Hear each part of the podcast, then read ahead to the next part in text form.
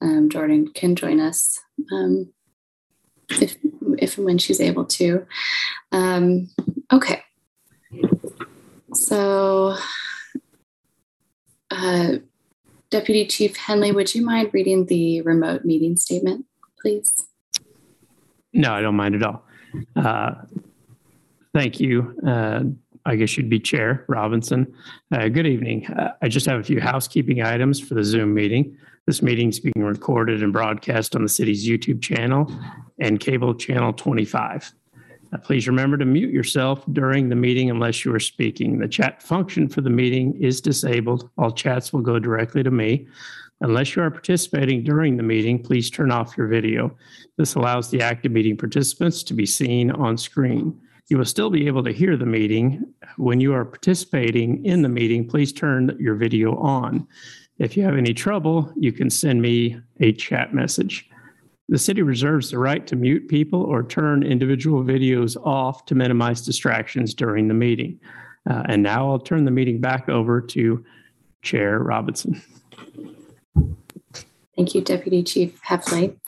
Um, so we're going to begin tonight's meeting with a moment of silence for Jayland Walker, the unarmed Black man who was shot over 60 times and killed by police last week in Akron, Ohio. After the moment of silence, we will hear, hear a statement from Chief Lockhart.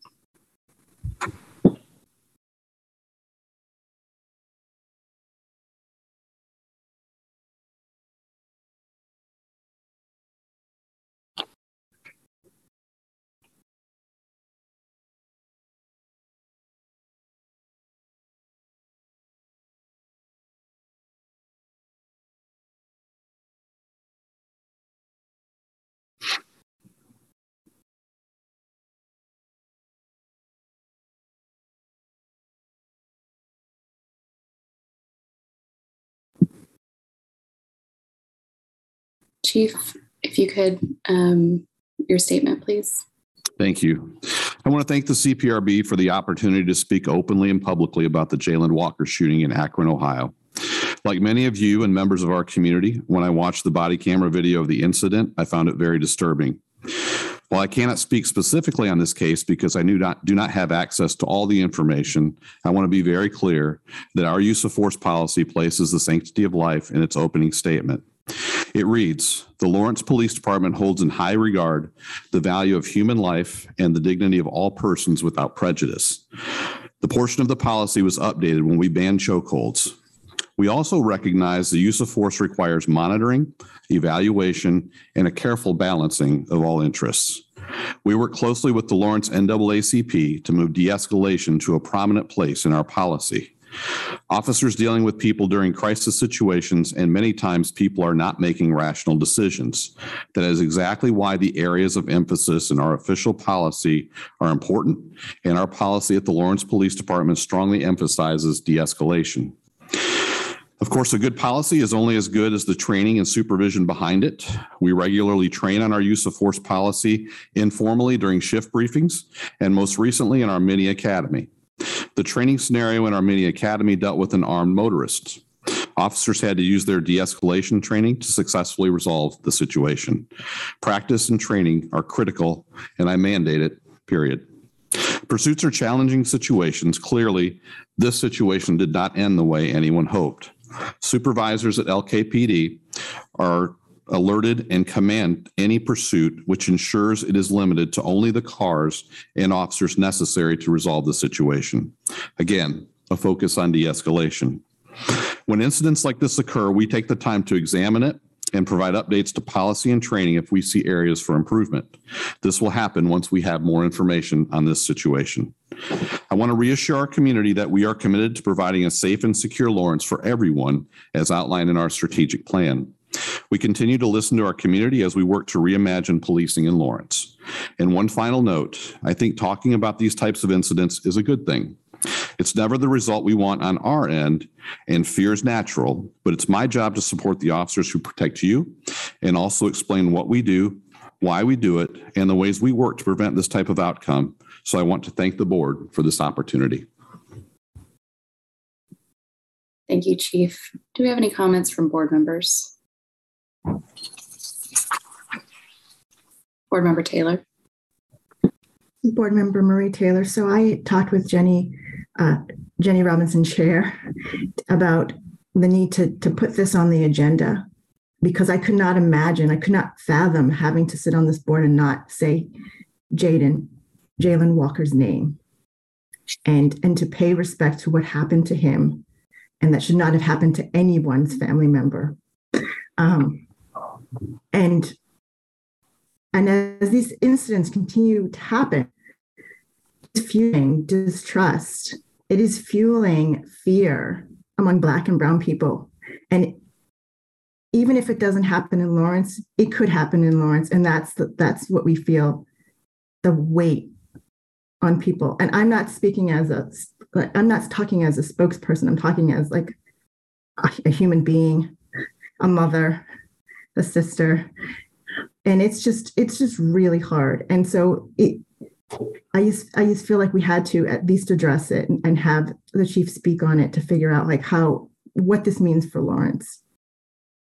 Um, and the brutality of what we saw is just un, unimaginable, and I cannot believe it happened. And here we are again. Thank you.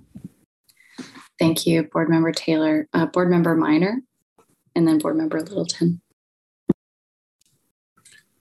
Yes, the uh, the situation with uh, Jayland Walker is a very serious, very serious situation.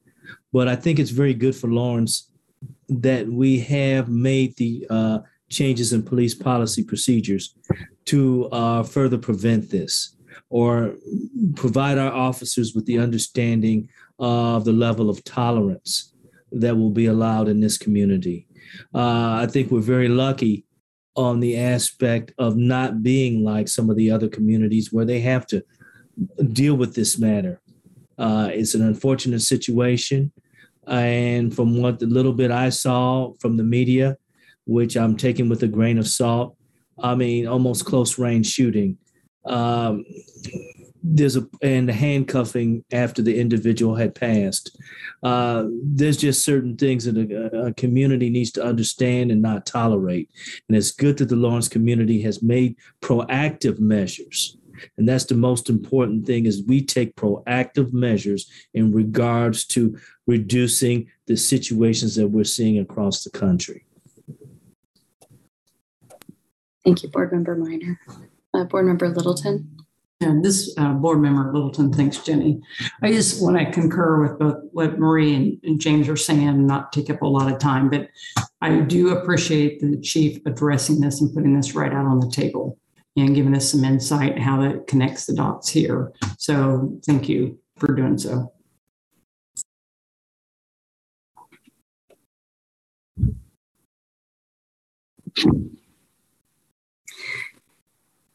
Um, I'd like to make space, if possible, for public comment on this matter, if there is any. There is public comment here in the room. Is public comment. Am I unmuted? Can you hear me, board? Yes, we can hear you. Thank you. Okay. I find it incredibly offensive that this chief would come in here and talk about a crime that happened two states away but he won't address any of the situations that I presented to this board or this chief that have happened right here in Lawrence, Kansas. And he won't even look me in the eyes anymore. Won't talk to me, won't look me in the eyes. Let's address some situations that have happened here. We've seen officers use excessive force here, and this board has remained silent. We've seen ex- officers use excessive force here, and the police have remained silent while they change policies and cover things up to hide it. We don't release public records the way we're supposed to. So we can't find out any information about it. But you guys are going to come in here and talk about Jayland Walker. Now, I have a lot of understanding of the Jayland Walker situation because if you're not aware, there was another exact same shooting that happened. You can go to Lawrence Accountability and see the video that's not being monetized because I thought it needed to be seen by the public. These shootings are not just a one off, they are a part of training. That's part of why they don't want the shooting range to be public because they want to go in there and train how to blow someone away. They want to pop off clips, not train with weapons like we did in the military. There is weapons training, and it's not what the police are doing. And if and, and you guys spent all this time talking about Jayland Walker, but you guys have not made a single second to talk about Adil Kasim or the individual who was on Mass Street, uh, believe his name was Felix, that had Daubert's knees put in his back. How about we have those discussions here? But we can't even talk about those here. But you're going to express sympathy for a guy that happened two states away. I think that's a cop out. And it's a way to avoid talking about local issues because he can come in here and openly and freely talk about Jayland Walker, but we can't openly and freely talk about the citizens of Lawrence. What is wrong with that, guys? Seriously, I'm going to keep my cool tonight and respect the board. But I do not respect any of these men here tonight.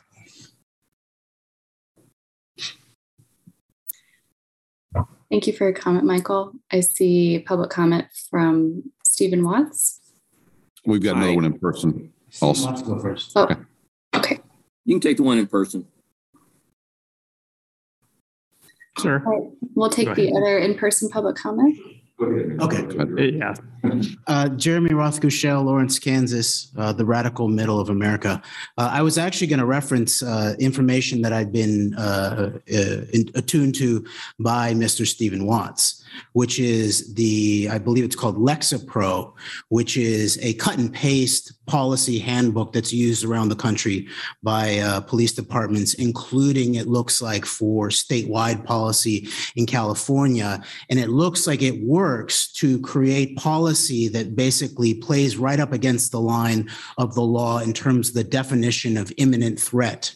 Um, and what imminent might mean. And so my concern is that if we're using these same kind of handbooks here in Lawrence, that we are setting up a situation where for reasons of wanting to get away legally after some kind of incident uh, that has been referenced, that we are going to actually escalate the policy that ends up in that kind of situation and then it being justified. So I just wanted to comment on that matter. Thank you. Thank you. Um, I think we can go next to Stephen Watts. Thank you, Ms. Robinson. I appreciate you opening this up. And uh, in furtherance of that, let's try to be more than three minutes to talk in public reaction to stuff because there's no rule or law that says three minutes. This is some asinine thing that's been discovered. But I share the sentiments that's been given. What about Andrew Finch's murder in Wichita, Kansas? The guy's in his own bed and the cops come and shoot him. Incredible. Nobody did anything. Okay, what this other guy was just saying, right? Um, just a moment if you don't, I want to quote what these guys said. Okay. Uh, Mr. Lockhart was talking about, you know, the policy. Right. Exactly. I agree. Policy. But the policy for Lawrence is written out of Lawrence. It's written by a right wing think tank, Lexipol, not pro, Lexipol. I've talked to the board about this repeatedly. It does not, it gives police the same powers that the Stasi had in East Germany. It's incredible. And we just let it happen. Um, I understand that it's not easy, but at the same time, I'm in a room with a virtual room with a people making a hundred thousand dollars a year, and they want to climb. uh, It's just incredible, Ms. Robinson. It's incredible. That man, he was gun. The training that occurs in our community for the police. It doesn't have anything to do with education or training. It has to do with an overall attitude. And these people who sign up nowadays, they want to be G.I. Joe. Send them off to Fallujah if they want to go shoot people and be shot at. That isn't happening here in Lawrence. Why do we underscore the utilization of warrior training for police in hillbilly Hicksville, Lawrence, Kansas? I like it being hillbilly Hicksville, Lawrence, Kansas. That's why I'm here. You can put a lipstick on a pig, it's still a pig. Okay, well, that's we I have some public comments. We'll get to those next. Thank you for this opportunity. Thank you, Stephen. Okay, we're going to go ahead, um, if that's all from the board as well, to move on to our next item, which is approving um, minutes from our June 9th meeting. Um, do we have a motion to approve those minutes? This is Board Member Minor. I make a motion to approve the, the June minutes. Do we have a second?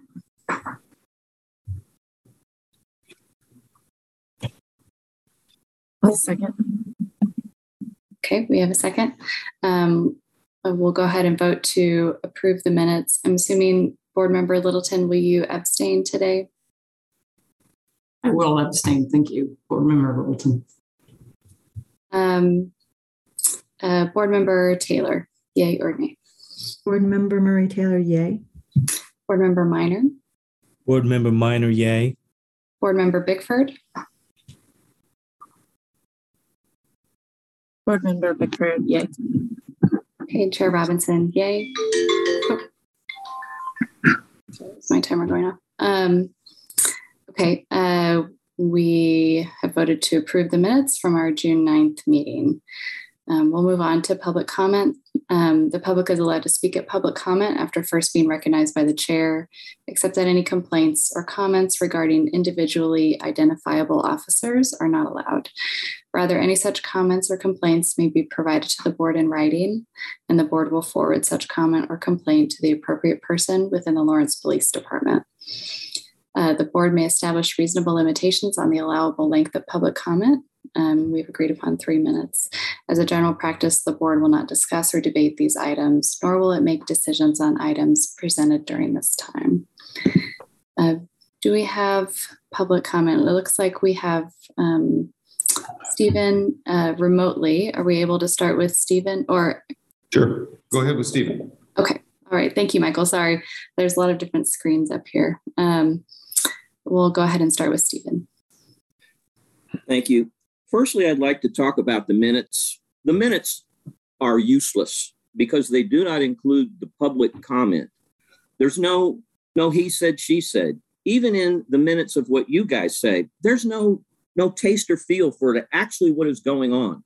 Next, I have no clue after more than three years of this stuff, three years for me and then some, uh, what each of you stand for. I don't know what you stand for. I know what I stand for. I want a strong Citizens Police Review Board that does everything. I mean, writes the policy, does the supervision, takes the complaints, everything. We tell the police what to do. They don't tell us what to do.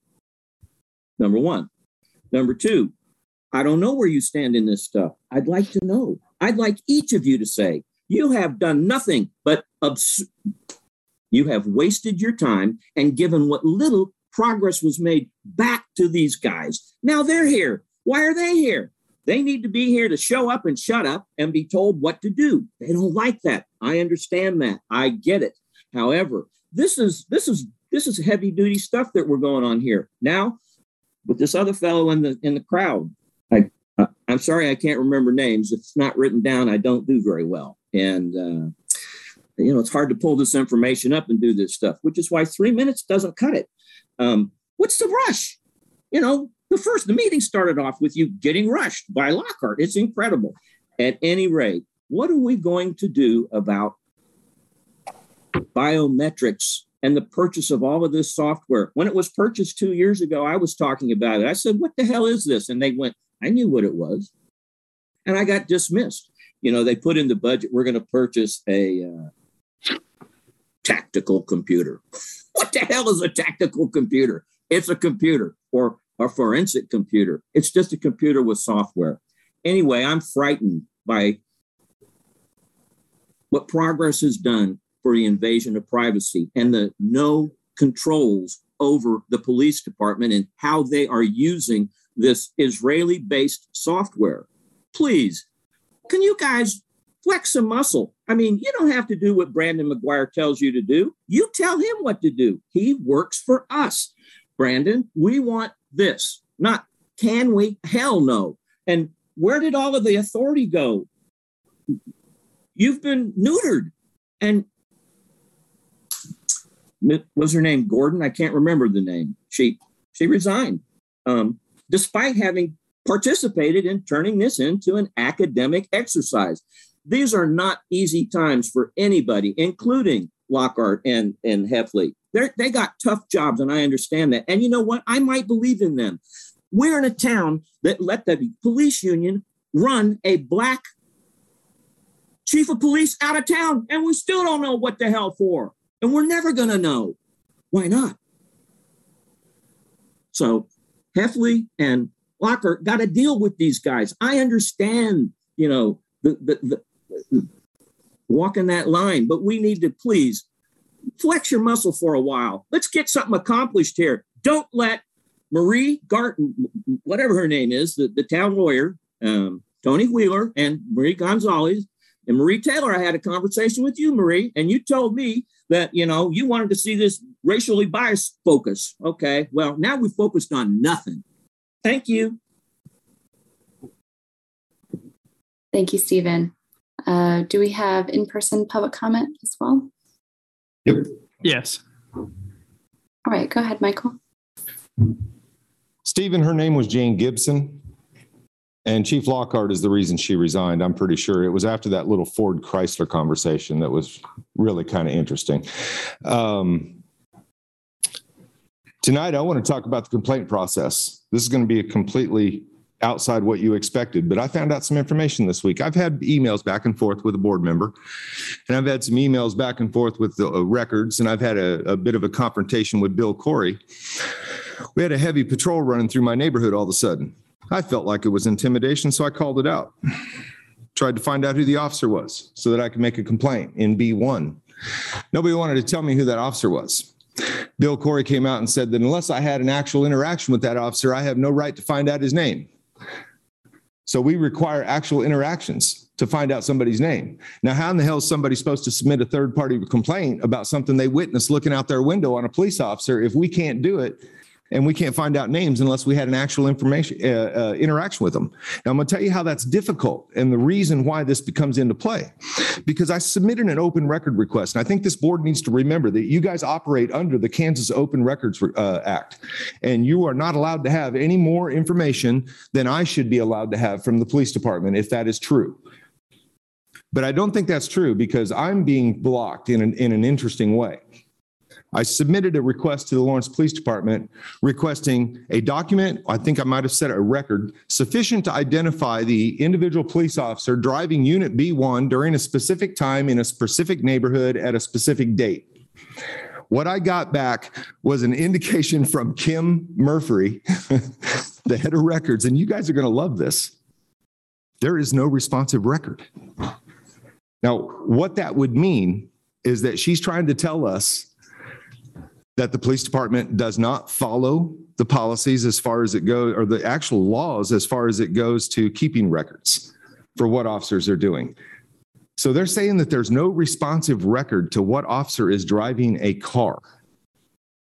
I'm asking, how in the hell is that possible? So we don't inspect our vehicles when we start our shift. We don't write down mileage. We don't uh, sign a form that says we've taken control of this car for a period of time. Do we not do any of that stuff, Chief? It doesn't sound like it because apparently there's no responsive record, guys. Now you operate under this core policy.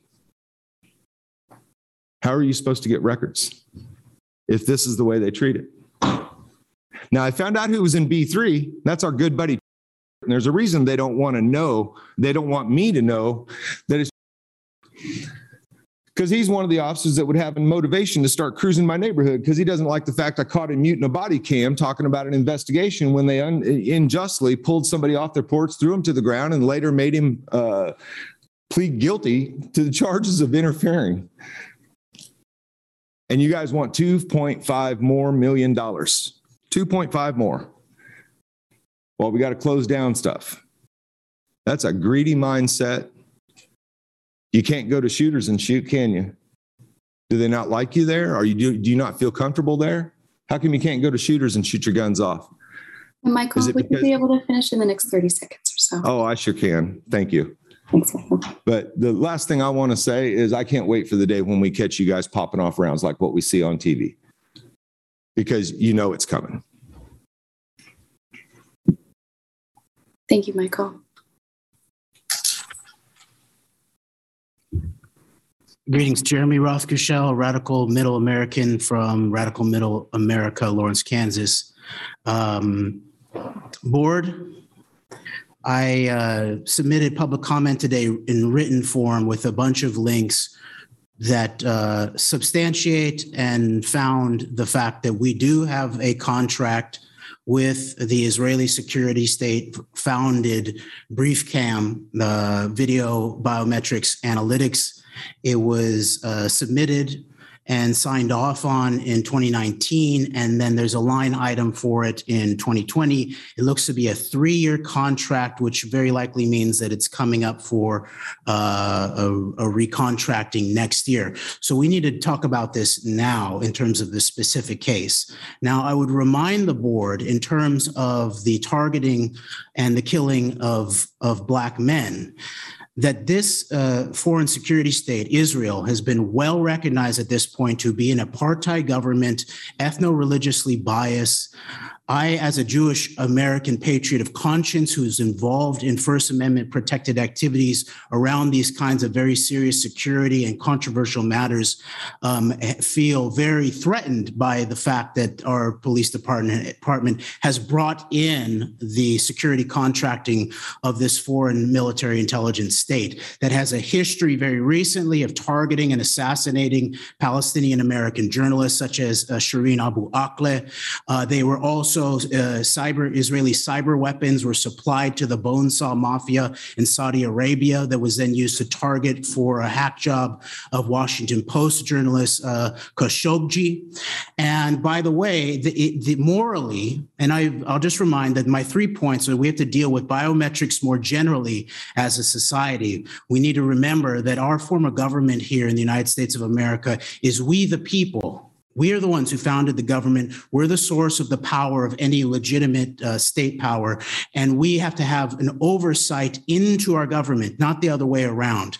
This biometric issue is going to come up more and more in terms of equity, in terms of privacy. Black women are the ones who are most uh, unequally treated by a biometric technology. This state, Israel, was actually in league with the apartheid state of South Africa when it was uh, running its white supremacist policy Now, this is a uh, what we would call a shonda in in uh, Jewish circles in terms of a shame upon this board that it's in line in bed with this uh, Israeli apartheid state that has shown itself to be a racist state, to willing to be in bed in, in developing nuclear weapons, ethno specific bioweapons with the South African government, and now on up to this uh, current moment where it's recognized by the best of our U.S. counter intelligence and security services as a top eternal threat in counterintelligence and security alongside such nemesis as China and Russia.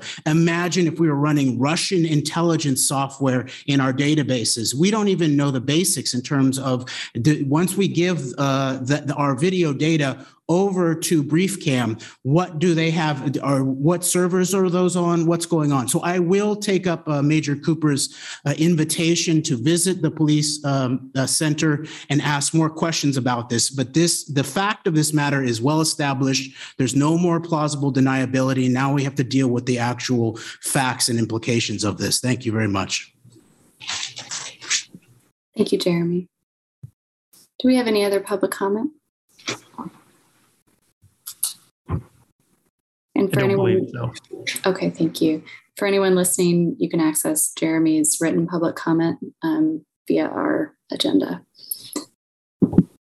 Um, so now we're going to move on to the agenda items. And before we do that, um, the chief informed me right before today's meeting that the de escalation trainer um, isn't able to be here tonight.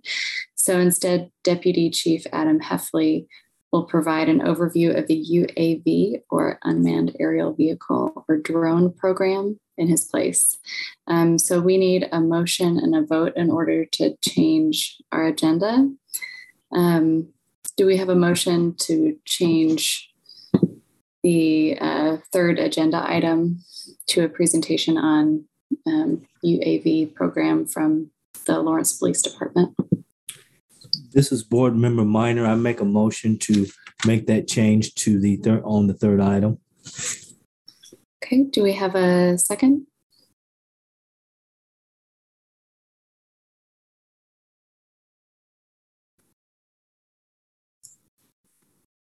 Uh, board member Littleton. This board member Stephanie Littleton, I second that motion to change three to the UVA program.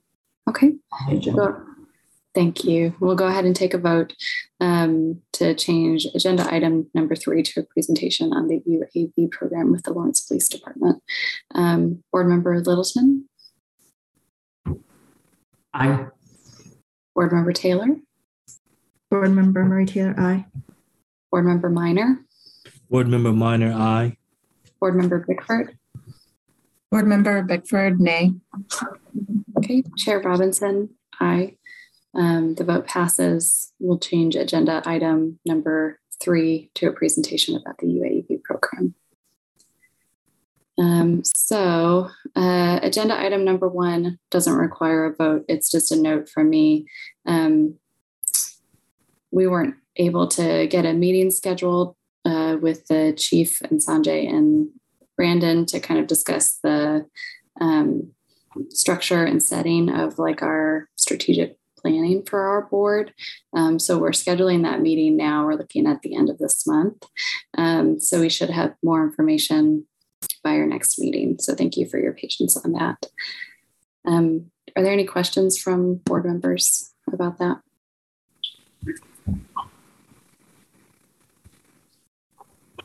Okay, we'll go ahead and move on to our next agenda item, uh, receiving the monthly complaint report from Chief Lockhart. Thank you, Chair Robinson. Um, I'm happy to report this month that we didn't have any complaints that were disposed of in the month of June.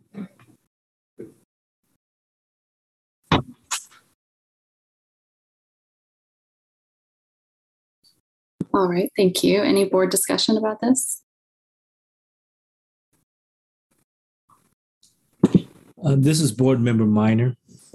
I know in our last meeting uh, in June, we discussed, uh, we briefly discussed about the involvement in regards to the board members um, being involved in the, or at least an observer in regards to the uh, the complaint process and the uh, discussion with the per se officer or officers that were involved. I was reviewing over the uh, documents uh, 9324, 96, 9668, and it allows the opportunity for the board to uh, be involved in it. I know Chief Lockhart said that uh, we will, at least if I, and I'm not speaking for Chief Lockhart, but said that uh, there's an opportunity for board members or a board member to uh, be involved in that process. I think that's a good opportunity for the board itself to um, go along with this procedure and see how we how the police department goes about their policy and procedures in regards to an invest a complaint investigation.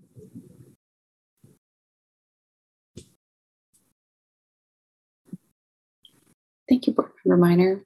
Any any feedback from chief or deputy chief? No, I, that invitation is extended to all of you. If you'll get in touch with Major Cooper or Lieutenant Unruh, they're happy to sit down with you, go through the whole process, and uh, let you know how we receive and process uh, our complaints. Board Member Bickford, I have a comment slash question. I think last time I was asking about that process, and I did find the complaint page that, with the forms.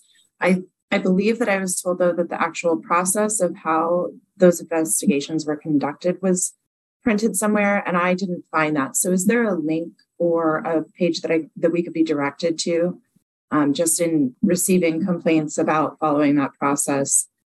I'd like to be able to compare notes. Yeah, I'll see if I can get that to you tomorrow. Okay, that would be great. Thank you. You bet. Did Ms. Bickford get any information about using threats as a way to obtain compliance? Sorry. The only way you can do it. Oh, uh, this is Chair Robinson. Uh, Stephen, I was going to ask for public comment. Um, would you like to? Uh, let me just make sure there's no further board discussion about this right now, and then I'll take public comment. Does that sound good? Uh, this is Board Member Minor, and I, uh, as I as I uh, stated last month that I would review the complaint pro, not so much the complaint process, but uh, the online complaint form, and I found it to be adequate.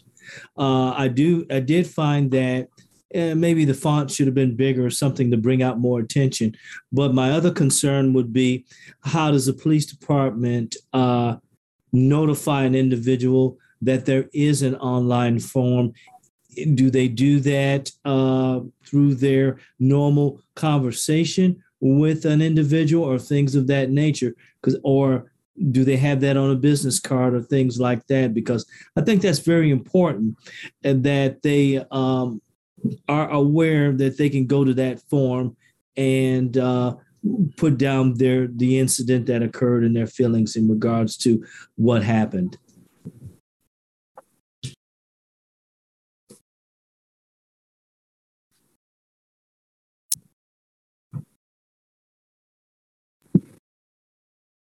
Any feedback on board member Minor's discussion? Uh, we can certainly take a look at uh, how we've communicated that out. I'm sure that we've sent it out uh, in, in, different forms of communication in the past, but uh, we'll take a look at what we're doing right now and see if there's a better way to get that word out.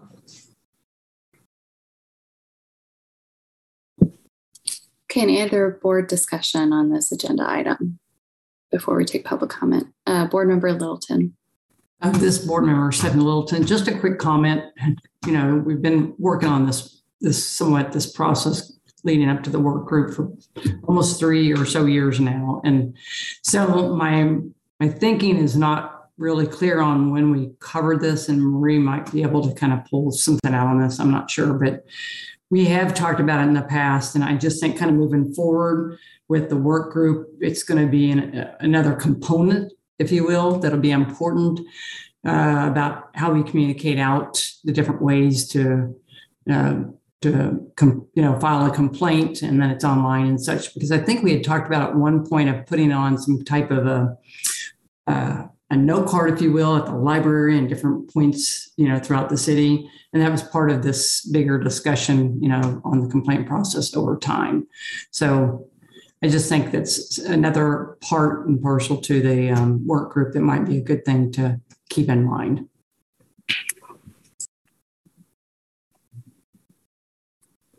This is Chair Robinson. So, Board Member Littleton, you're saying that um, discussing access and knowledge about how to make a complaint is an important part of the work group.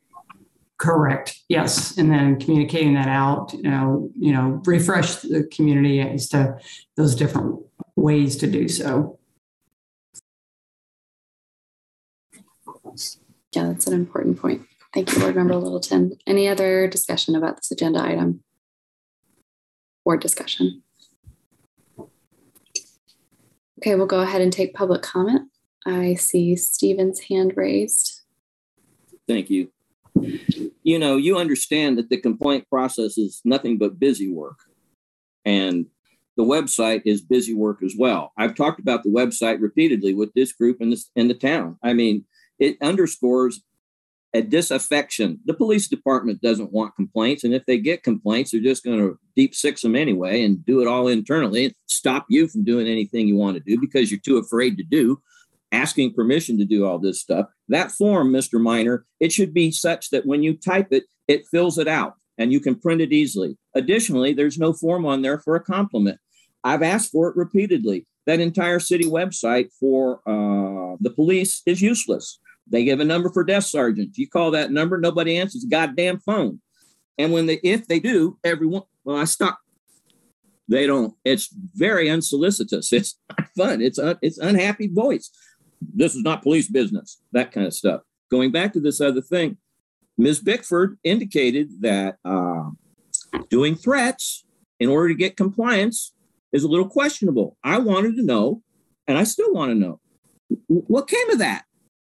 Uh, is that the way our police department works that guys can say well i'm going to arrest you for a b and c when a b and c isn't a problem how can you trust these guys this is lawrence kansas it is not the streets of fallujah people are not it's incredible it's absolutely incredible the complaint process again mr minor i'm embarrassed for you sir in terms of you saw that as adequate man that whole thing you read that thing and it's written as though we don't waste your time with us. Where are the where's the compliment? That's been a two years. Thanks for doing this, Ms. Robinson. I mean, it's difficult to speak extemporaneously when you feel compelled for time. There has never been a face to face or one on one or community meeting to talk to the police. It's always been through these circles. It's incredible. And I volunteered and I'm going to do it here publicly. Yeah, I want to be on this committee that sits around with the police and talks about this stuff. Nobody on this committee represents me or people like me. All of you are well heeled and well paid and getting your uh, uh, resumes nice and together. Mr. Miner's with the NAACP. It all looks good on paper, but when you get right down to it, with six, you get egg roll, and we don't have anything yet. This review board is a waste of time until you get energized and say, we want to work with the police. The police need our help. Let's cut their budget by getting rid of the school resource officers and funding the nature center and the humane center. Yeehaw! They don't. They don't need to be in the schools. They, that's not police work. Thank you. Thank you, Stephen. Do we have any other public comment in person for this agenda item?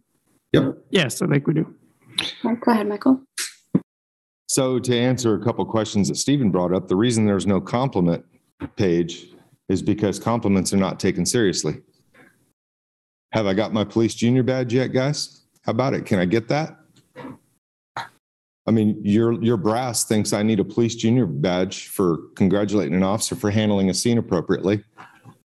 I find it interesting that that officer that I congratulated ditched your asses, and he's now on the Douglas County uh, Sheriff's Department. I think that's a good move for that guy because I don't think he had a career in your department looking ahead.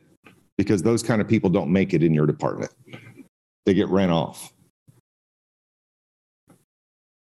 Stephen brought up a good point last week or uh, last month. Miss Bickford pointed out the fact that and, and got Chief into a conversation where he decided to admit to some borderline USC violations, which I believe really do have some bearing on the conversation about police accountability around here. Because I think what we proved was that if it doesn't exist in the policy, they are going to exonerate the officer, regardless of the federal implications. And that can't happen. It, it can't because every time it does, they go further down the civil path. They get into further civil trouble and they're going to get themselves in a lawsuit eventually. It's unfortunate that I don't have the standing to actually file that case because I didn't let you assholes actually violate my rights. I stood up for myself. There's too many people out there that won't stand up for themselves and you're going to violate their rights. And part of what I do as Lawrence Accountability on YouTube, I'm going to go ahead and plug myself. I'm going to use these public, public meetings to start building my subscriber base. Lawrence Accountability on YouTube. I'm here to show the other side of the police department that you don't see, that they don't want to talk about. And I've shown quite a bit that you guys don't want to talk about, apparently. I think that last month's discussion regarding that threat really needs to be resolved. I said in that meeting that I was the complainant, I was here. Chief refused to freely and openly discuss that, but you're going to come in here and freely, openly and discuss Jayland Walker. That's uh, that's pretty sad, man. We can't openly and freely discuss a complaint when the complainant's in the room, but you're going to talk about Jayland Walker like you really care. Your statistics from Warrensburg show that you don't care about Jayland Walker and you don't care about Jeremy Rothe-Kushel. That's what your statistics in Warrensburg showed, sir. That's all I have to say tonight. Thank you, Michael. Do we have any other public comment for this agenda item? Yes. What, uh, Jeremy Rothe-Kushel, Lawrence, Kansas, Radical Middle of America. Uh, I just want to um, make a quick comment that I, I concur uh, very much with the. There's a cultural problem here that in, that is way bigger than just the police department. One example, I think, is what Mr. Watts talked about more generally, where one one of our you know city managers. We sort of have a series of these these city managers who pass through and make what seem to be small changes such as destroying the written record of of the actual commentary during these kinds of meetings and then move on. Uh, and this is very very important reminding us again of our form of government. The public reasoning and the public knowledge is the most important uh, thing in relationship to uh, legitimate public governance on through the police department, through the city, and all of that. So I, I imagine this is more of an issue for the city commission. Then, secondly, in terms of issues of culture, what what Michael has pointed out about what goes on behind the scenes in terms of the nature of the commentary, very tongue in cheek, sort of uh, it's sort of very middle school esque in a way. It doesn't seem to take the members of the public seriously, and so this is a much bigger issue than obviously just individual members onto the command staff and leadership of this department. We're seeing this nationwide. This these are very big structural components, some of them cultural. I would point out one example of the thin blue line, a desecration of the flag. It's also, I would say, it's seditious in intent in relationship to the founding nature of our government. It puts a blue line, uh, basically, is that between the people and the government? Is that between chaos and order? That's a total seditious uh, concept in relationship to we the people. We're all here together. This is this is our country, this is our city, this is our government, this is our police department. You need we the people to uh, be respected and to also respect you, the public servants. So include us uh, in your reasoning, respect our uh, ability to understand what's going on. We may understand certain backgrounds, such as I have a deep a lay expertise in relationship to the threat of Israeli intelligence. It's said to be an ally, but they've even uh, attempted to assassinate Jewish American ambassadors who are trying to make peace in the region. They've run serious compromise pr- uh, programs at the highest levels of our government. And uh, so I just wanted to urge a, a public reckoning and a reasoning with the issue of what is our real American civic culture and how it's been threatened more and more, uh, especially after September 11th, where we've seen escalations of shootings uh, uh, based on a large uh, array of reasons. Some of them, the militarization of police, the foreign training in Israel, but also at core, the escalation of a culture of disrespect of we the people. Thank you. Thank you, Jeremy. This is Chair Robinson. Do we have any? Oh, I apologize. Yeah, one more. Sorry. Uh, my name is Jason. Um, I've been watching the uh, these meetings and observing, listening for quite some time.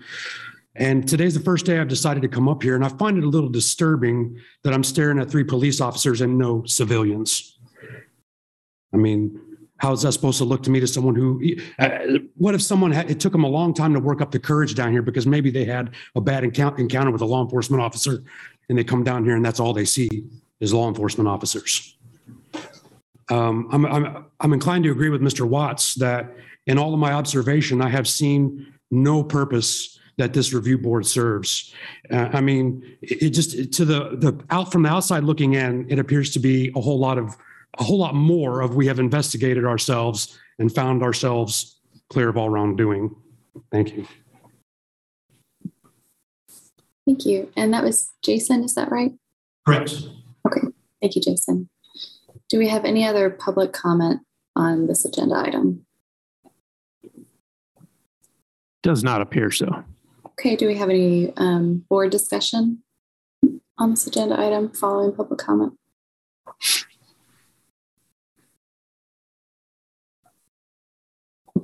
Okay, uh, we'll go ahead and move on to agenda item number three. I don't believe we need a vote on agenda item two. No, you don't. Um, so we'll go ahead and move on to number three, and it will be a presentation on the UAV program with the Lawrence Police Department. And um, Deputy Chief Heffley will be giving that for us. Thank you, Chair Robinson. I'm going to share my screen here, but I'm a bit of an amateur at this, so please let me know if if you are not seeing something. Uh, my goal was to provide you some information and to sit for uh, questions that you might have about a program that's relatively new within a year of the police department.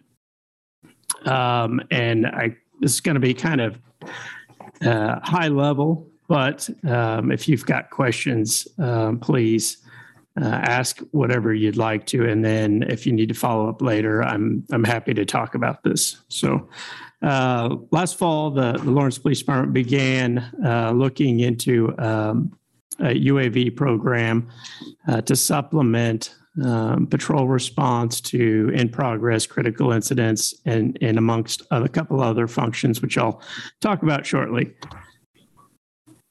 if I figure out how to operate. There we go. Okay, so three main areas of use for UAVs uh, or UASs. That term is used interchangeably uh, in law enforcement setting, specifically here in Lawrence. Uh, one, and probably the main one, is patrol response to incidents. Uh, we've utilized these devices uh, in response to subjects fleeing. Uh, there was one fairly publicized incident in which somebody fled a domestic violence situation, hid in some neighboring woods, and was able to be uh, located utilizing this technology uh, without forcing an encounter um, that wasn't uh, or that was able to be approached quite methodically and carefully. Uh, second use is the investigation of crime scenes and crash scenes. Uh, devices, UAVs, UASs are essentially just cameras, cameras that can uh, move about the environment in, a, in three dimension. Uh, we can utilize those devices to map a crime scene or a crash scene in a way that couldn't be done prior, uh, allowing us to uh, create a three dimensional, two dimensional, whatever prosecuting uh, body needs to see uh, of a rather large crime scene or crash scene uh, which is something uh, I'll show you some pictures of later of, of some, uh, uh, not here, but some crash scenes that have been mapped in a way that, that just wasn't possible previously. Lastly, uh, utilizing the devices for training and assisting in other city functions is something that there is value in. training, documentation of, of how we're operating, so that we can kind of go to the tape and come up with um, things we need to improve on in any of those situations. Uh, additionally, we're, we're in talks with fire, uh, fire medical to assist them in the use uh, of, of thermal cameras to uh, assist in fire suppression and some of those uh, incidents, high angle rescues and hazmat situations where we can provide real-time data without putting a person in a risk, risky or dangerous situation. Um, mechanical inspections is something that, that has just come up of late.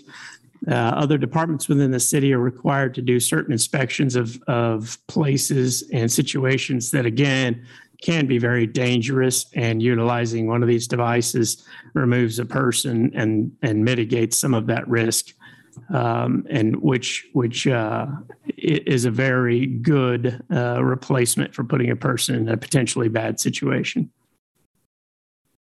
All department members that are authorized to operate the UAS devices by policy must be FAA Part 107 licensed pilots. Part 107 of the FAA code specifically addresses uh, UAS uh, piloting uh, in a commercial environment, which since they're operating it as part of their job means commercial. Uh, it's a it's a test through some training and then a test that that's required to be taken and passed with refreshing and uh, retesting every several years. Uh, I've been through it myself. It is it is not a show up and and guess your way through kind of deal. There's some there's some uh, study necessary, and um, it's it's a fairly comprehensive uh, testing process. Uh, when we just started with policy development, um, this has been over a year now. This this began when we talked about policy development for public safety cameras.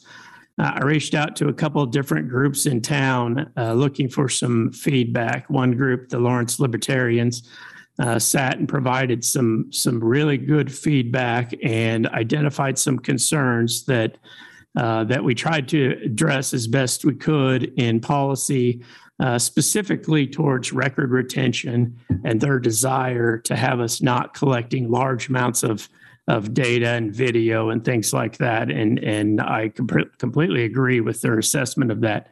What we've gone to is a a policy uh, that adheres to state of Kansas record retention with a lean towards if we don't need it for criminal purposes, then we do not retain it, which I think is a best practice.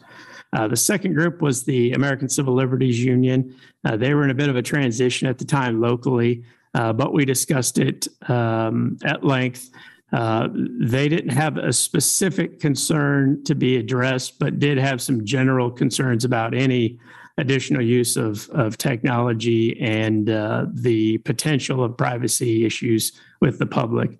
Uh, we have gone outside to several different agencies around the country to look at best practices. The policy for the cameras, which rolled into the policy for the UAS systems, was developed with a, a, a basis of President Obama's. Um, I'm sorry, President Obama's sanctioned Department of Justice uh, report, and I could provide you the report at a later time, which talked about the development of UAS systems in law enforcement. Um, the other one was a product of the ACLU uh, for best practices, and we tried to use those as our basis, uh, knowing that uh, this is a, a technology that that can be used incorrectly, and we wanted to do our best to prevent uh, that from occurring now or you know 10 15 years down the line when the people who began this project aren't around so Uh, there are Fourth Amendment issues with the use of UASs, and I'm not going to go into great detail, but I do want to provide some basis. The Supreme Court has not weighed in on Fourth Amendment issues directly related to UASs. They have um, provided guidance on several other um, cases, which are at least tangential. Tangential. Uh, Katz versus U.S. has to do with. Um, uh, the case was somebody speaking on a phone book uh, and in a phone booth, um, trying to at least have a conversation with some reasonable expectation of privacy, in which the government invaded that. The Supreme Court decided that was an invasion of a reasonable expectation of privacy. So it does provide some guidance there. The second one that is, again, not on point, but close uh, there is some case law that has to do with manned um, flight, meaning helicopters, airplanes. And, and they held at the time that manned flight looking into a backyard was not a violation. However, there is more recent case law at, at a state level in Michigan that is starting to lean towards the use of a UAS is different than a helicopter, and the FAA has acknowledged that by creating different rules. And therefore, a search of a backyard uh, using a UAS would constitute a, uh, a search, and therefore, uh, if it was a warrantless search, a violation of, of someone's rights. This is our basis for how we operate. Uh, I believe it is much better for us to be on the uh, strict adherence to this side than to be pressing any issues. So that is our approach and how we u- use and uh, provide guidance for the use of these devices. Uh, just to show you that this is not um, something uh, that's taken lighthearted or uh, that's not very strictly controlled, we have pre-flight procedures that include uh, restrictions having to do with weather, uh, fog, temperatures, uh, KP, which has to do with uh, solar flares coming off the sun, creating electromagnetic interference. Uh, the number of visible satellites, we were talking about telescope uh, a little earlier in the meeting tonight. Uh, we get into number of acquired satellites to correctly locate a device prior to us launching and taking off to fly a, a uh, an operation. Um, and then there's some some leeway when we get into some wind gusts that are a little less, uh, some things like that. But I'm just trying to provide some information on on how deep we get into um, specifics before we even consider uh, a device leaving the ground. Uh, we utilize some different programs that are available to um, anybody who who would choose to find this, but they provide some early, easy visual indications based on um, standards that we apply, whether or not it's safe to proceed. Uh, this again is just one more level of checks and balances. Uh, there are restricted airspaces in our city, and it's it's actually quite complex. And I'll show you here in the next uh, the next slide. But there is a, a long series of rules that we have to follow in order to fly safely and within FAA guidelines. Uh, one reason being the Lawrence Municipal Airport and the approach of the airport. So that does affect our use of these devices, and we are uh, keenly aware of the need to, to operate safely. Uh, this is just to provide you a little context. This is an aerial chart of the region and how complex it is in Kansas, which you know isn't super populated. We don't have a ton of large metropolitan airports, but the airspace is controlled considerably in many different areas. And this is a requirement for our pilots to understand this, be able to read these charts and know where it is and is not okay to proceed, and then communicate with the FAA and control towers in Kansas City uh, when emergencies arise. Uh, this specifically is Lawrence, and, and you can see that uh, it takes some studying to understand what you're looking at, what you're dealing with, and uh, again, continuing education and a requirement that we um, impress upon our people that uh, this is not something that that's to be taken lightly.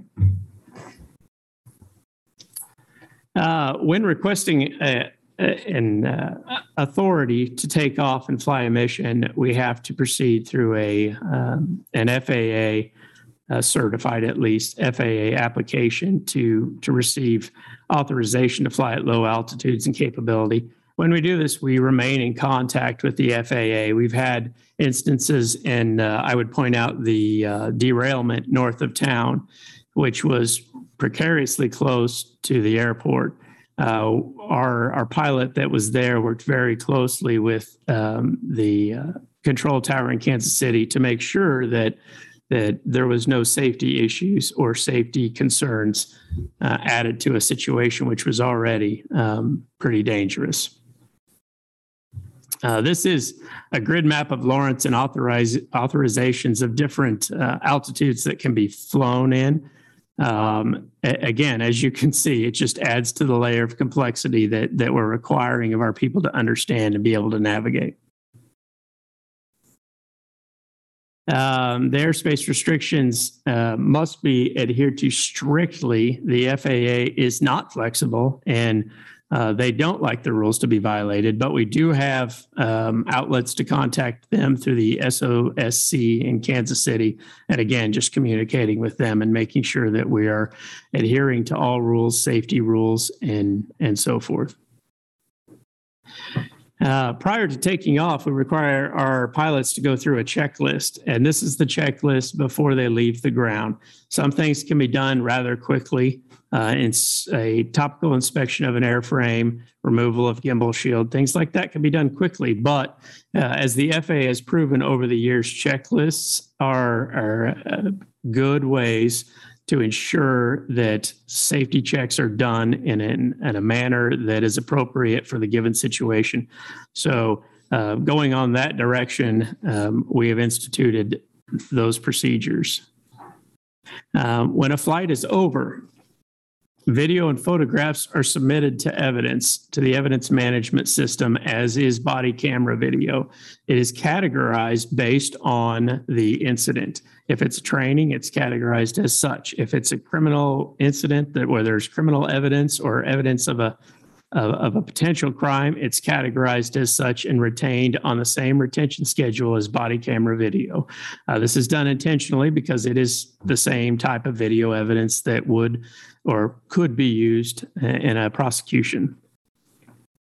And then additionally, we have an internal UAS deployment form. That is so I, as the, as the program uh, director, uh, can manage and know about all the deployments throughout the year. We can produce a report at the end of the year uh, to determine the, the value of the program to make sure that it's meeting the goals of the city, the goals of, of the department, and that it's uh, of value to the community. Uh, I want to talk about equipment. We'll do it pretty quick, but I, I do think it's important because there's some good information and some misinformation out there about what these devices are, what they can and can't do, and I want to make sure that I'm able to speak to that. Um, so there's there's some talk about thermal camera and RGB camera, which is just your standard uh, digital camera. Uh, on the right, you see a, a still image captured from one of our UAS devices, and it's the RGB camera. Uh, it, it's very similar to a GoPro camera or somewhere between a GoPro and what you would see in a, a digital SLR camera. Uh, they're good cameras, but they are essentially mark or uh, consumer grade cameras. On the left, you see a an image of a thermal camera. This is uh, a picture that's taken measuring the heat difference um, per pixel on the uh, imager, and then it reproduces an image. What I've heard from time to time are concerns that a thermal camera will look through a wall, through a window, into a house. Uh, the reason I wanted you to see this picture is this is a true and accurate representation of what a thermal camera sees when it looks at a window. It will often see a reflection or a reflection of heat from glass, but it will not see through glass. It will not see through walls, uh, at least not anything that we could ever have access to. Um, this technology is commercially available to anybody who chooses to, to buy one. This is not um, government, law enforcement specific, or any anything like that. Uh, similar photograph of the top down view. Uh, again, what you can see is heat emanating from vehicles and, and people. Um, but as you can see, detail starts to fade pretty quick from elevation.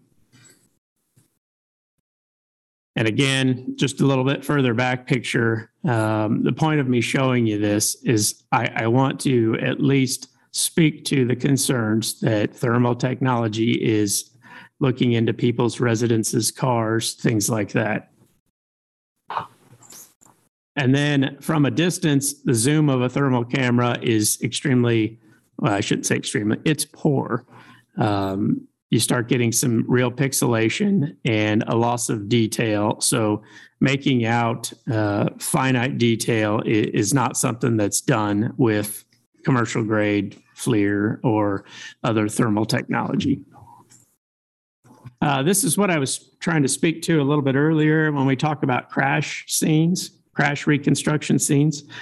Uh, so this represents a traffic crash scene, and I, I did take this from online. This isn't one of ours, but what it represents is the uh, the crash investigation of a scene which is about a city block, maybe a little bit short of a half a block, but to a city block.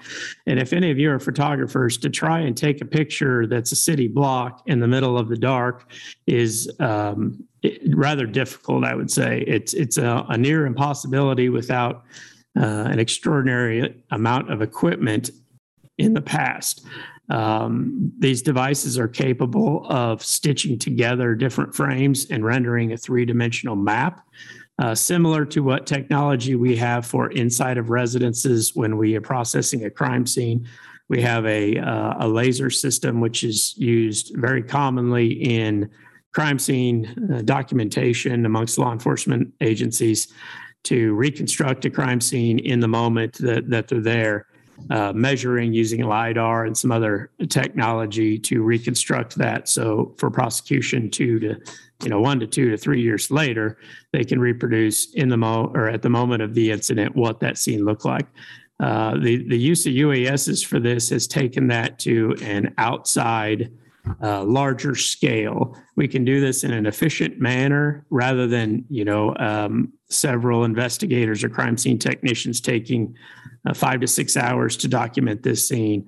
Uh, a UAS and some uh, peripheral uh, equipment can document this scene efficiently and effectively in, in a, a, fraction of that amount of time. And that allows us to uh, release scenes, open up scenes, and, and start uh, taking care of other things in, in a crime scene or traffic crash situation.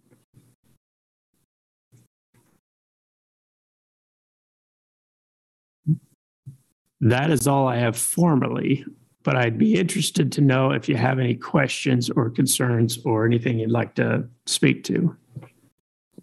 Oh, let me stop. Oh, thank you, Deputy Chief Heffley. Um, so looks like Board Member Miner has a question.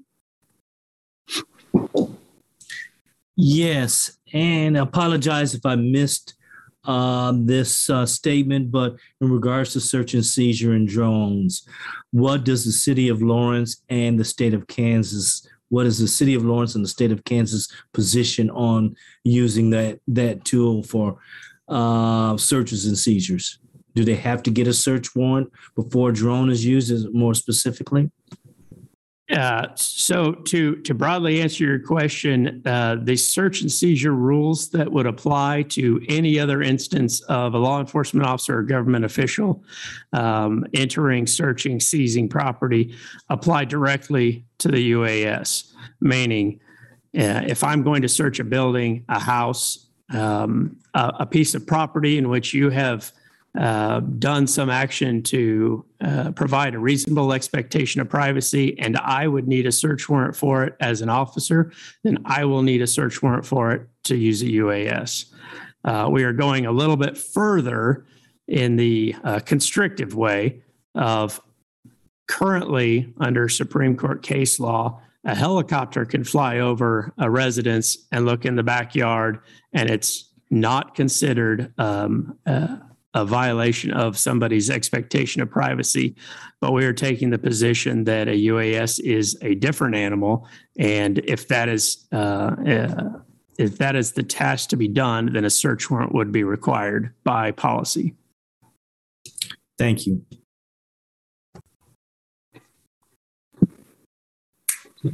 Any other board member discussion or questions? Board member Bickford, um, I have quite a few questions. And the reason that I did not want to change the agenda this evening is because we would typically be prepared to receive information and have an opportunity to review presentation materials ahead of time. Whereas this is a topic where also the community might want some advance notice that it was going to be discussed so that they could be involved and see the materials ahead of time and be prepared for public comments should they feel so inclined. Um, so I'd like to reserve an opportunity to come back and maybe address some of the other items here. Um, so I, I, will compliment you. It was a nice presentation. Um, I do think that you guys have done a lot as far as the physical safety of operating the equipment and going over that process. I learned a lot of things. Um, so I think that that was very thorough. I think that the pieces on privacy and surveillance and those issues are incredibly important to civilians and that that should probably um, we should probably have a little bit more thorough presentation on those policies and those considerations I, I appreciate the community engagement, reaching out to the folks that you did to get their perspectives and their input. I think that community engagement is something that our community as a whole really needs to focus on doing and finding the right groups that have the right perspectives and the right ties to those issues. So, um, I have questions about uh, how the data is being used generally how it's being stored, how it's being transferred. Um, and those are maybe things that are in a contract that you have for data storage that we could be presented with. Um, and then, to the extent that any of this may or may not be using facial recognition technology, um, I have some pretty big concerns about its accuracy, particularly among racial groups. Um, they are least accurate uh, for female Black individuals. Um, and so there's a lot of room for some racial based issues there. Um, so I'm curious what the conversation was there in the use and the application. Um, then the thermal camera image of the SUV, was mm-hmm. there anyone inside of that vehicle or any thermally dynamic objects within the vehicle that would have created a thermal change in the image? Or was that just a vehicle that had been sitting at the same temperature prior to that image being taken? Um, and then I guess my last question right at this moment is you said that the data retention policies that are being applied to body cameras uh, are being applied to UAS video. Uh, I'm wondering about the policy as far as uh, individual wanting to review that footage to the extent that they are involved in the footage, if that policy is the same as body cam footage, or if there is a different policy, um, or if that policy itself has not been addressed as of yet. Okay, those are my Yeah. initial comments, and I'll let you respond. Thank you. Uh, I, I am completely open to coming back. I do apologize for the late notice in this, um, but I am I'm very comfortable coming back and addressing specific questions and concerns. Uh, I do know there's there's going to be a ton of them. Um, I, I knew initially when we started talking about this that there was no way we were going to get to everybody's concerns or, or even hear everybody out uh, that would have a concern. But I, I have no issue uh, coming back. But I, I'd like to try and address the questions that that you you had right now, if that's okay. Uh, you spoke to data use. Uh, the data use, it, the video and still photo, still photographs that are captured is used in the exact same way that crime scene photo or body camera currently is utilized. If it's necessary for a, a court case proceeding, then it's retained based on the, the statutes that um, direct the, the retention of those. If it's not for use of, of uh, a criminal case, then it is deleted uh, and not retained. Um, the video is stored in the same manner as, uh, quite frankly, the, the video cards, when, when the device is taken back to the station, are removed and it's uploaded directly into evidence.com, which is where our body camera video lives. Um, this is a, a practice that most I shouldn't say most, many law enforcement agencies that have body worn cameras utilize evidence.com. And it's there that we apply the rules of retention to it. So it automatically purges video that is not needed to be stored. Um, and, and I can elaborate on that if there's if there's more questions about that process. Uh, the department as a whole does not use facial recognition in any way. Uh, we don't use it on the UASs. We don't use it on the stationary cameras. We don't use it in any third party application uh, that's come up of late. We, we do not use it. And not to say that it's not possible. I, I don't want to mislead you or be um, uh, not completely transparent. There are applications that have that ability. Uh, you can take just about any camera out there and feed it into certain things and utilize facial recognition. We have made a conscious decision based on community desires, needs, uh, to not utilize facial recognition. Uh, and that is a conversation I had in the city commission meeting, and I'm not going to be able to get the date.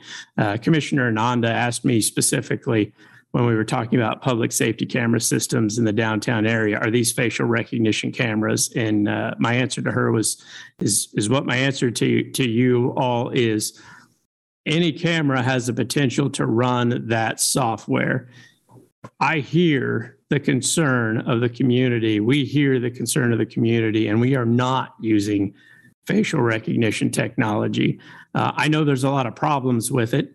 Now, that being said, there are technologies that will identify a vehicle.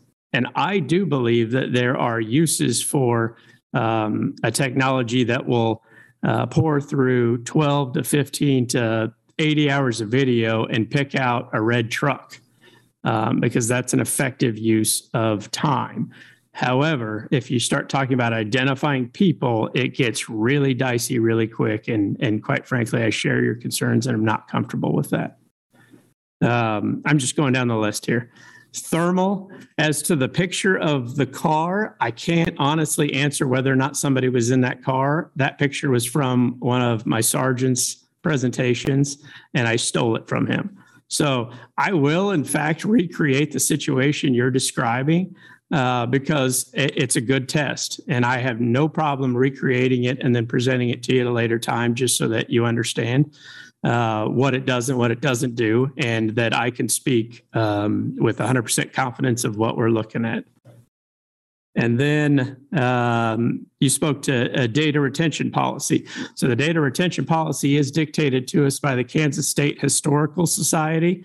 Uh, that is articulated in our uh, department policy. I believe it's in the procedural manual, which is on our website. Uh, I printed out a copy of our UAS policy and brought it with me, not thinking that we weren't going to all be in person. I would be happy to send it to anybody. It is posted publicly on the website.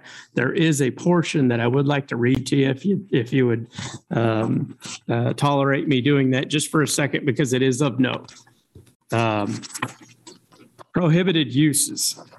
The UAS video surveillance equipment shall not be used to conduct random surveillance activities to target a person based solely on individual characteristics such as, but not limited to, race, ethnicity, national origin, religion, disability, gender, or sexual orientation. And then the last one, which I think is, is, is extremely important, to harass, intimidate, or discriminate against any group or individual. Uh, these devices are not used to monitor people, and it's in policy exercising their First Amendment rights. Uh, that's just not what we're doing. Uh, we have used them in large group situations, such as the Final Four, when we had a significant amount of safety concern. Uh, but even to speak to that, uh, we were completely outnumbered by privately owned UASs that were in the area and operating very unsafely. And there's a lot of concern that we have with that. So uh, I don't want to go down too much of a rabbit hole, and I want to hit your concerns correctly.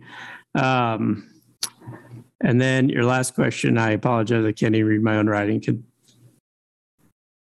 Sure. Yeah, My my comment as to the retention, you mentioned that those are being done with the same policies and retention schedule as the body cam footage. My question then was Are the policies for access to being able to view those videos the same as the policies that are applied to body cam footage? So if an individual is involved in the incident that's captured on a body cam, then they have a right to review that. Is that yes, is the policy the same? Is it silent as to that issue? Um, I don't know that that's in state statute at this point. I have to. Yes. So um, the policy, the policy for UAS devices does not specifically speak to that concern. However, uh, we have tried to draw a hard connection between this video evidence and any other video evidence. Uh, if you are able to see it uh, because you are the subject of the video, then um, we would lean towards what state law requires, which is uh, allowance of viewing of that video by yourself, uh, your guardian, or your, and I, I, I blanking on the last uh, point of that. I think it's your uh, somebody who controls your estate in the in the statute. Is I think is what it says. So to your answer your question directly, yes, you would be able to view that if you are the subject of that. But that is not written in your current policy. Correct. Okay. Are we open to revisiting that language and maybe including some so that we can make it clear to folks that if they're the subject of footage, they have the right to view that? Yes, I I'm Okay. open to to looking and talking through policies and and tweaking them to suit our needs. Uh, you know, these aren't carved in stone, and and they change with technology and they change with uh, legislation, obviously. Um, so, uh, of course, if there's a community desire to see that articulated specifically in the policy, I would have no problem sitting and talking through this with anybody. Thank you very much. You addressed those really well. I went through them pretty fast. So thank you for answering. And Jordan, just so you know, right now it's in state law, so we have to abide by state law. So there, there is a provision there to ensure that if somebody's the subject, they can see it. And then we can also look at the policy edition as well to make it more clear. Okay, and yeah, I'll have to take a minute to look at that again. We weren't aware that this was going to be a subject of discussion this evening. Well, the- it's, it- the whole purpose of it is an informational thing. The, the technology has already been approved. It's already in policy. It's already in use. So what I'm trying to do for you all is to give you some examples of what we do and provide it as an informational item. So that's why it was, uh, that's the purpose of it being presented. Sure. I information is better when the audience is prepared to ask questions and get more relevant information to the concerns of the audience. So that's I appreciate the information. Sure. Thank you, Board Member Bickford. Um, uh, Board Member Minor. Yes, uh, one question, and I, I, hope you haven't answered it already. Retention time. You said uh, you retain the uh, video, etc. If it's not criminal or things like that for a certain amount of time, what time is that? What? How long is that? I, I, was a little, I didn't answer it specifically because I was a little reluctant to name the day amount uh, without that schedule in front of me. If there's no evidentiary value and there's no um, other category assigned to it, I believe it's 90 days. But without that in front of me, uh, I, I, I have to give it as a qualified answer, and I believe it's 90 days. I could provide that, and we can tag that. Uh, I, I tried to get that schedule individually posted online just so that it was more apparent. Um, but I will get that to you so that you could see that because that also pertains to uh, body camera video, and uh, and I know that's of concern to many people uh, about the amount of video that's being retained, uh, and I completely understand that concern. Yeah, and then to further comment, uh, if you have body camera video that you retain for three years, for example, and someone has a complaint later on, one would like to be able to review that and compare notes. And if you're getting rid of it at a short amount of time, that doesn't provide the uh, citizen an opportunity uh, f- for their review. Uh, yes, there there is a very delicate balancing act going on there of we want to provide for um, a historical record in case there is a complaint of an issue or incident.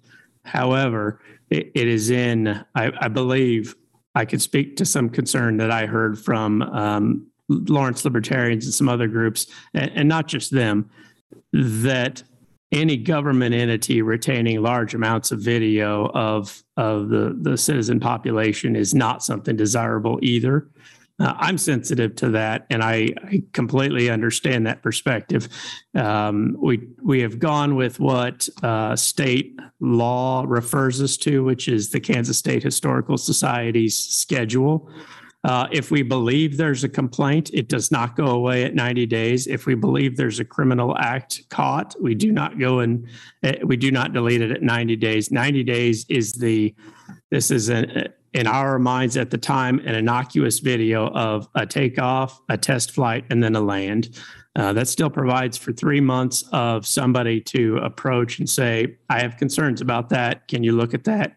And at that time, we would. We still document every flight. So we have flight logs, we document all the flights. So even if somebody approached several years later and said, uh, I have concerns about what went on that day. We would be able to reproduce a large amount of information, short of video potentially, but a large amount of information to to uh, investigate something like that.